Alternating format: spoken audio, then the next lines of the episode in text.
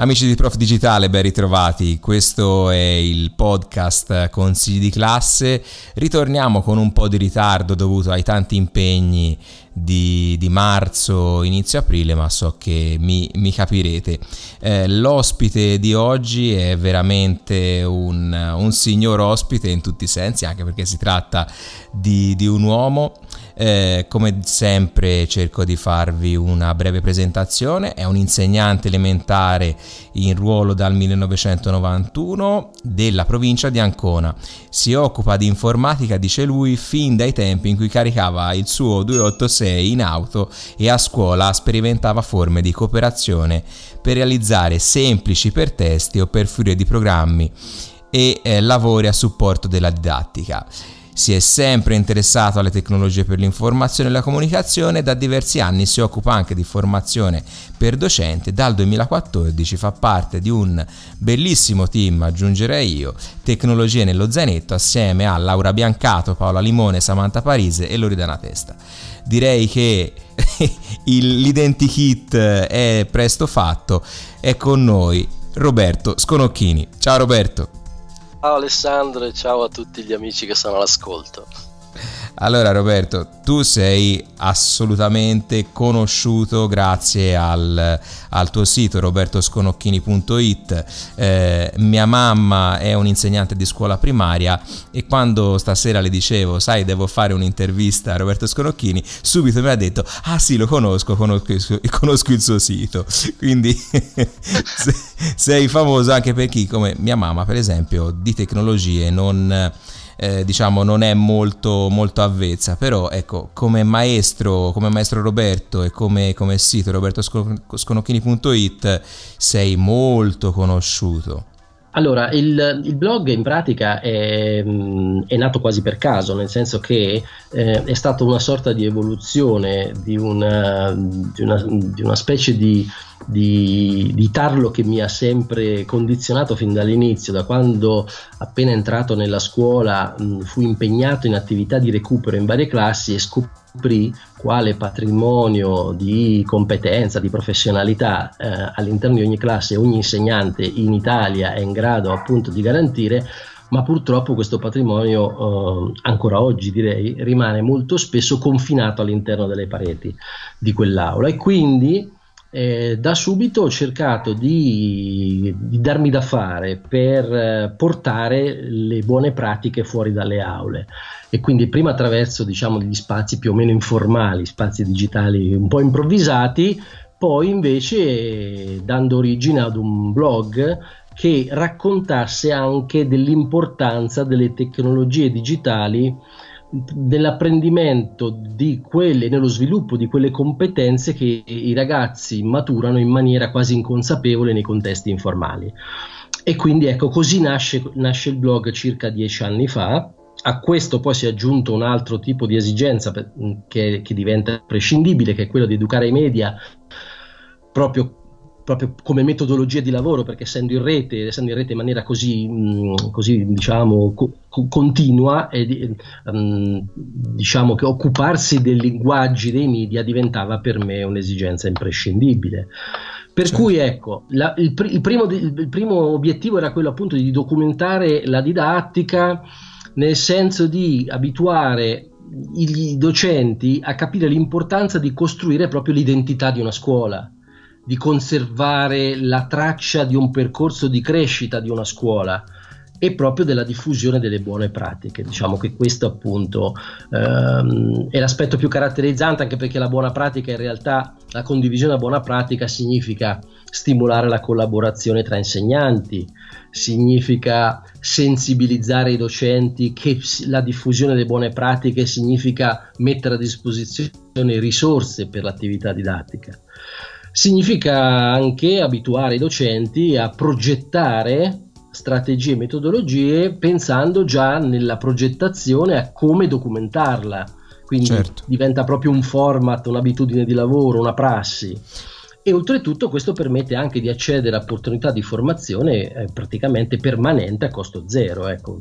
Diciamo, questi sono gli aspetti. Mm-hmm. Il blog in qualche maniera conserva traccia di tutto questo attraverso uh, la diffusione di materiali didattici di uso quotidiano, attraverso eh, la segnalazione di esperienze nell'uso di metodologie innovative, attraverso eh, proprio la documentazione di percorsi tematici disciplinari, attraverso mm, una cosa per, per, la quale tu sei tra l'altro molto molto bravo, che è quello del, dei tutorial sull'utilizzo di strumenti didattici. Quindi ecco, diciamo, questi erano le, diciamo, i primi passi, no? i primi passi mossi dal blog. Certo. E tu... poi io sono... Oh, sì, dimmi, dimmi, dimmi no, dicevo, tu oltretutto Roberto sei molto bravo, fai un lavoro di, di content curation che eh, è veramente impagabile perché lo fai anche con una, con una costanza che ti invidio tantissimo,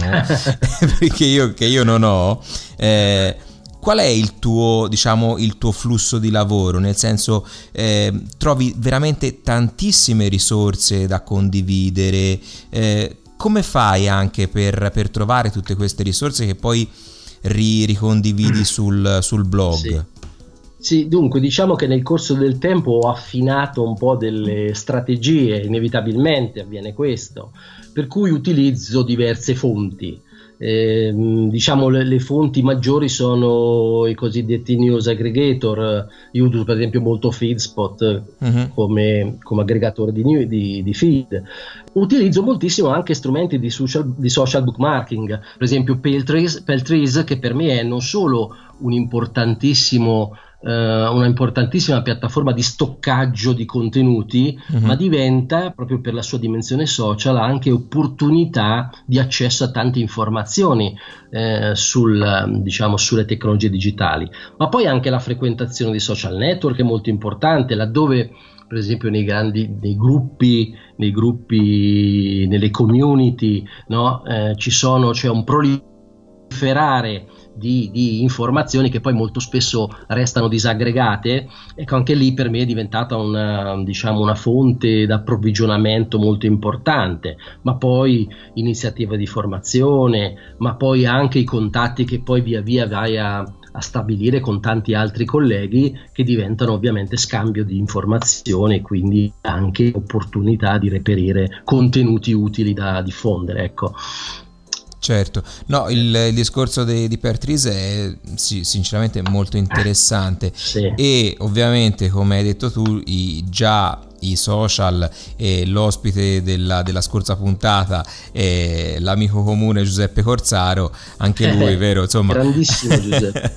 all'interno, de, all'interno di Insegnanti 2.0 è veramente eh una, una miniera d'oro, però ecco, quello che ha di buono, quello che c'è di buono nel blog è che effettivamente se nel flusso dei social tante volte le cose si perdono, tu le cristallizzi all'interno di un sito e gli dai tutta una dimensione anche a livello di, di contenuti, di, di, utilizzo, eccetera, eccetera, con tutte le risorse che poi hai catalogato negli anni. Quindi è indubbiamente un lavoro eh, pregevole. Mi parlavi prima anche di media education e ultimamente eh, ti sei molto dedicato anche alla, alla media education. Eh, nella, scuola, nella scuola primaria, soprattutto perché tu lavori, lavori sì. lì, come si fa a lavorare con, eh, con, i bambini sulla media education? Perché tanti colleghi pensano che, ah, ma sono piccoli, mh, mm, ci penserà qualcun altro più avanti. Ma eh, il discorso è che mh, basta partire da, un, da, una cosa secondo me anche molto banale. No? Se tu pensi a un bambino con uno smartphone in mano, no?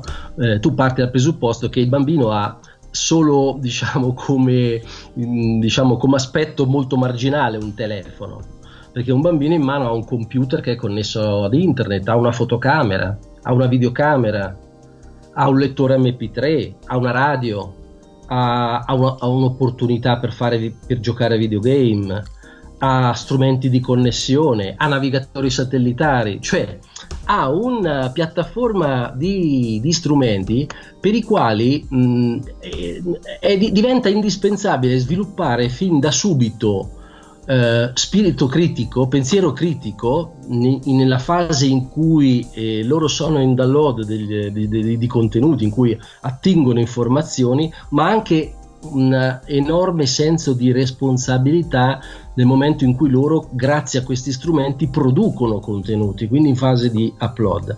E quindi non puoi non, non affrontare, mh, di, direi quotidianamente, l'aspetto dei media education, perché uno degli errori che si fa a scuola molto spesso è quello di destinare a, a media educa- alla media education un, diciamo, un, una lezione estemporanea, un intervento mm-hmm. estemporaneo, magari spesso è addirittura la polizia postale che interviene a scuola, come se non fosse un nostro problema quello di affrontare quotidianamente il rapporto tra ehm, tra i media e i nostri ragazzi e i nostri bambini, che è un rapporto sempre più precoce ed è, ed è fondamentale anche il modo con cui noi lo testimoniamo, cioè com- nel modo in cui noi ci rapportiamo con i media, perché c'è anche una convinzione che sta prendendo campo, che è quello che siano i media a modificare i comportamenti dei bambini no? mm-hmm. e poi dei ragazzi Mm,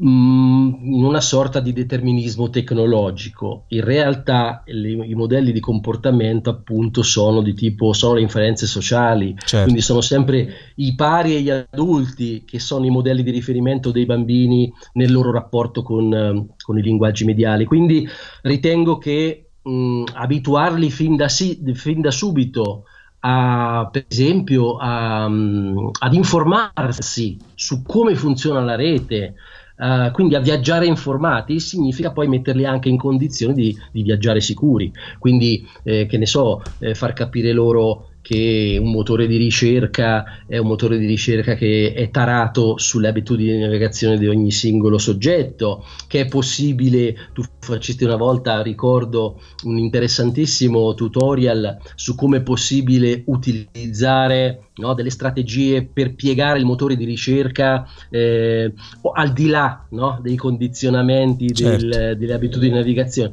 Cioè sono tutte piccole cose che però pian piano guidano un percorso di consapevolezza che poi matureranno nel tempo, ovviamente. Insomma. Racconto sempre il meraviglioso episodio di ragazzini di 14 anni che erano convinti, ad esempio, che il traduttore eh, funzionasse perché dall'altra parte c'era un braccio robotico che sfogliava velocemente un dizionario e quando poi gli spieghi ad esempio il traduttore non è affidabile perché comunque si, si basa sulle pagine web, eh, le certo, multi, multi eh, certo. allora gli si apre un mondo, allora da lì per esempio io lo faccio come lezione zero, ok? Gli dico sempre da insegnante di lingua il traduttore lo usate se siete in Giappone o in Cina e non conoscete veramente un H della lingua in questione perché sapete come funziona un, traduttore? Ad esempio la risposta è sempre no e da lì poi si passa a ok sapete come funziona un motore di ricerca eh, come fa come, fu, come, funziona effettivamente la ricerca su internet che cosa vi dà Google eh, quando cercate e così via. Effettivamente è un lavoro che facciamo noi adesso nella speranza che domani gli adulti che poi popoleranno la rete siano effettivamente persone migliori di quelle che ad esempio ci sono, ci sono oggi. Certo, certo, sono assolutamente d'accordo.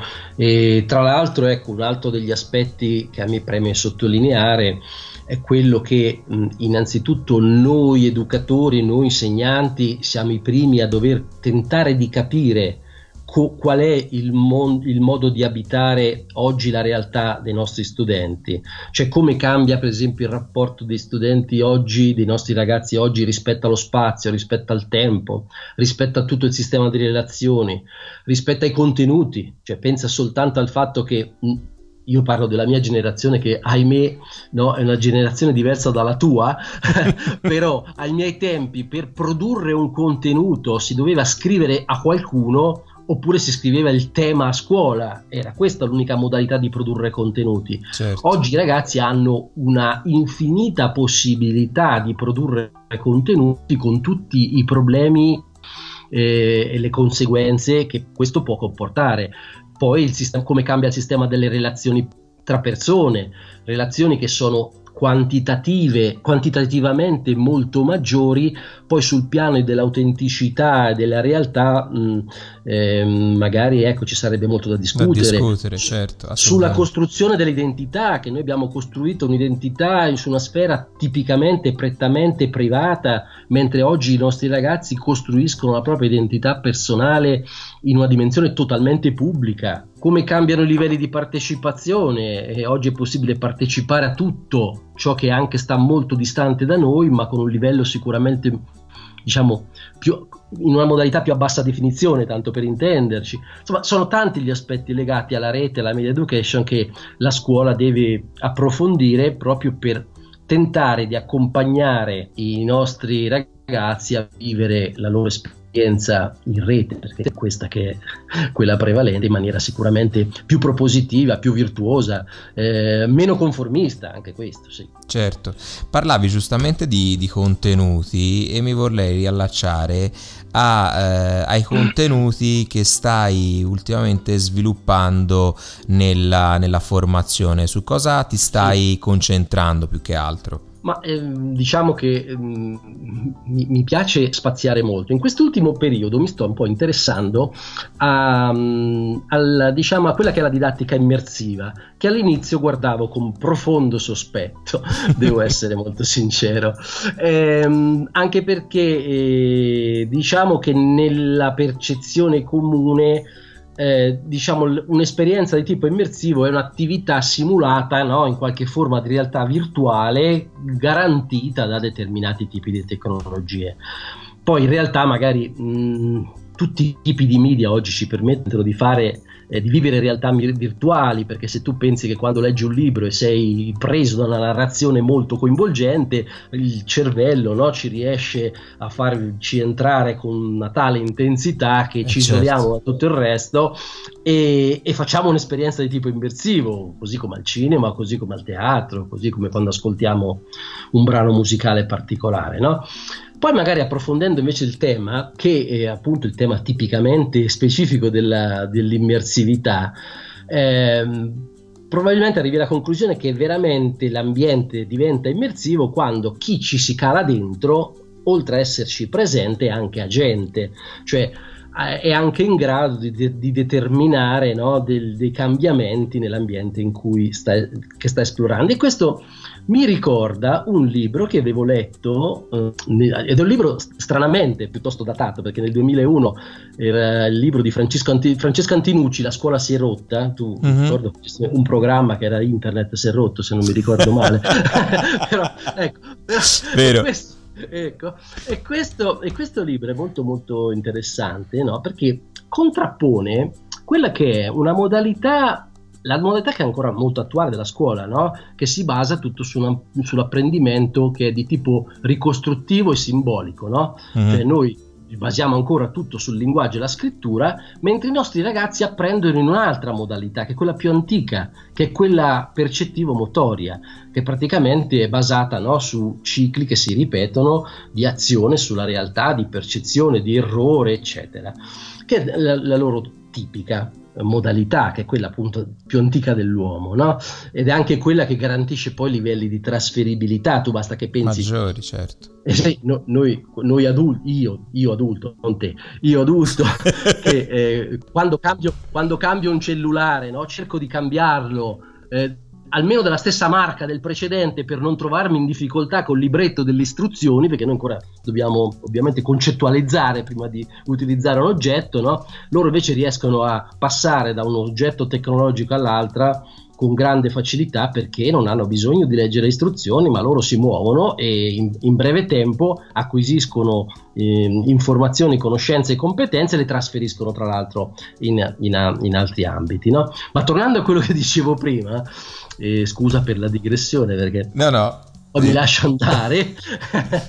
Tornando a quello che dicevo prima, appunto, la scuola che cosa fa? Non fa altro che programmare un ambiente, lo ricostruisce no, a livello simbolico, perché è più facile ovviamente, perché non tutto è possibile esperire, no? non è possibile esperire tutto direttamente. No? Fi- questo fino, uh, fino, uh, fino, a che non è, avvenu- non è arrivato il computer. Il computer che cosa ha fatto? Ha stravolto tutto perché il computer ci permette di fare copie manipolabili della realtà. Certo. E quindi in questo libro ricordo Dio diceva Antinucci diceva la stampa fa le copie dei testi utili per essere letti, no? la televisione fa copie della realtà utili per essere eh, percepite da occhio e udito, il computer fa copie della realtà utili ad agirci sopra e, e ancora la didattica immersiva non c'era, per cui oggi con l'immersione effettivamente è possibile, rapp- può rappresentare un valore se è in grado di allestire esperienze che didatticamente diventano significative. Quindi è possibile veramente simulare tutto e, e più si andrà avanti più sarà possibile questo. E allora mi vengono in mente strumenti come, eh, non so, CoSpace, mm-hmm. no? con cui i ragazzi riescono a costruire storie ambientate in una, in una, realtà virtuale, a programmare attraverso il coding i movimenti, a esplorare tutto quanto costruito attraverso un visore 3D. Oppure quello che ti permette di fare eh, gli itinerari personalizzati no? eh, su Street View grazie a Tour Creator mm-hmm. e la possibilità poi di immergersi in classe all'interno delle proprie creazioni con Google Esplorazione nella modalità di realtà virtuale o ultimo ancora eh, Metaverse che è uno strumento che sto usando tantissimo. Che io adoro lo sai. È cosa straordinaria infatti so di sfondare una porta aperta. E, e, i ragazzi lo sto provando molto con i ragazzi e loro mi, mi, veramente mi fanno scoprire ogni giorno ehm, modalità diverse di utilizzo che vanno nello sviluppo della creatività, nello sviluppo delle capacità logiche, persino nella programmazione perché riescono veramente a costruire con questo strumento dal videogioco a storie eh, creative eh, in realtà aumentata. Insomma, è, è un mondo che, che veramente eh, fa, fa, fa, fa, immaginare uno sviluppo molto molto interessante, purché, ripeto, non rimanga soltanto una fruizione passiva, eh, ma implichi ovviamente un, un'attività e una capacità no? non solo di, di togliersi, eh, togliere così, tutti i legami con la realtà in cui si in cui ci troviamo, in, ci troviamo tutti i giorni, ma ci permette anche di creare, di agire, di modificare, di intervenire e quindi di sviluppare competenze. Certo, se c'è un, un fil rouge per ora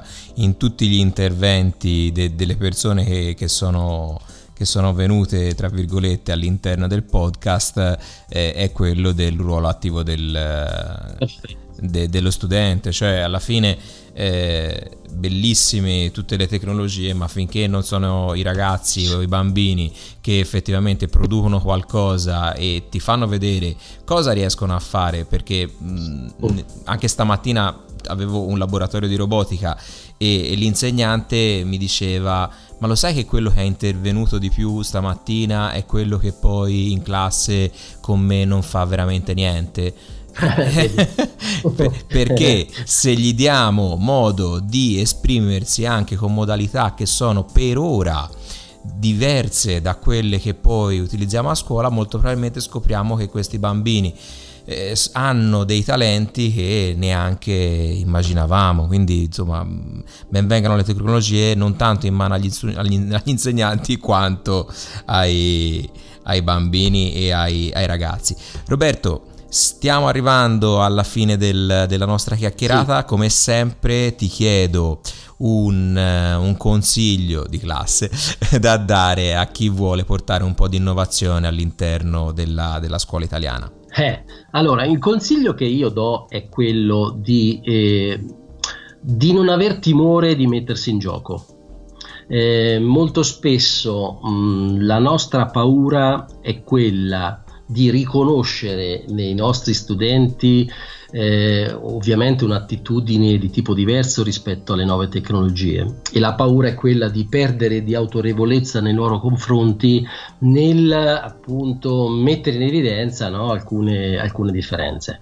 Secondo me eh, è ovvio che questo è vero, perché è vero che dal punto di vista della capacità pratica di utilizzo loro hanno una consuetudine che, che l'adulto non ha, che l'adulto sta conquistando molto gradualmente, quindi questo è vero, però in, diciamo che le competenze didattiche sono assoluta prerogativa dell'insegnante certo. e quindi anzi questo tipo di differenza, questa diciamo eh, presa di consapevolezza di questa differenza può far nascere eh, addirittura nuove sinergie tra tra, tra, insegnanti e studenti, mh, per le quali ciascuno mette in campo le proprie competenze, no? le proprie abilità e quindi ne può nascere ehm, diciamo un, un, connubio assolutamente interessante.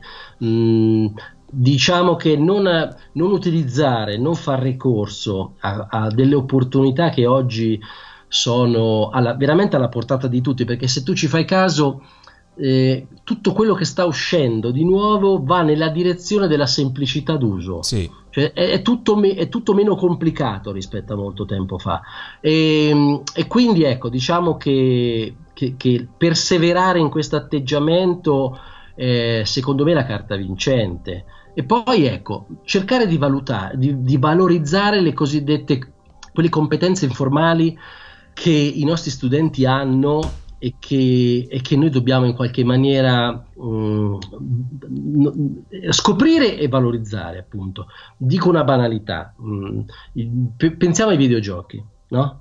Pensa a quanti, quante competenze nei videogiochi, pensa ai videogiochi ai videogiochi dove ci sono i livelli da superare, no? Uh-huh. Eh, se io mi metto a fare uno di quei giochi in cui c'è da difendersi da qualcuno che attacca, c'è da andare a, a conquistare qualcosa per, sal- per, aumentare le nostre vite e c'è da trovare una via d'uscita da, da, dallo schema, io riesco a farne uno alla volta. Perché se, se mi sto lì, se, se, passo, cioè, se mi devo difendere non riesco a fare altro se provo a non difendermi più per andare a cercare qualcosa mi ammazzano subito. No? Loro riescono a fare tre cose contemporaneamente. Quante competenze a livello di decisioni, a livello di capacità inferenziale, cioè loro riescono a ricavare conclusioni, diciamo, non contenute nelle premesse da premesse date, no? Oppure saper tenere sotto controllo simultaneamente tanti aspetti di una situazione problematica. Cioè queste sono competenze importantissime un ragazzino che gioca a Tetris no? acquisisce competenze nell'organizzazione dello spazio in maniera quasi, no quasi, involontaria, involontaria. che neanche con centinaia di schede didattiche a scuola riusciremo a, fa- a arrivare a, a, a quel risultato. Per cui ecco, diciamo che c'è, da, c'è da, da, da, portare in campo tutto questo che è un, più, un valore aggiunto che una volta non c'era. E, e, e occorre, avere, occorre, avere, serenità nel farlo e, e quel minimo di impegno no, nel, nell'informarsi. Quindi la formazione può venirci incontro anche in questo, sotto questo aspetto. Roberto, grazie mille, è stata una chiacchierata veramente piacevolissima e spero che insomma chi, ci ha, chi ci ha ascoltato possa veramente trarre spunto da, da, tutte le cose molto interessanti che hai detto.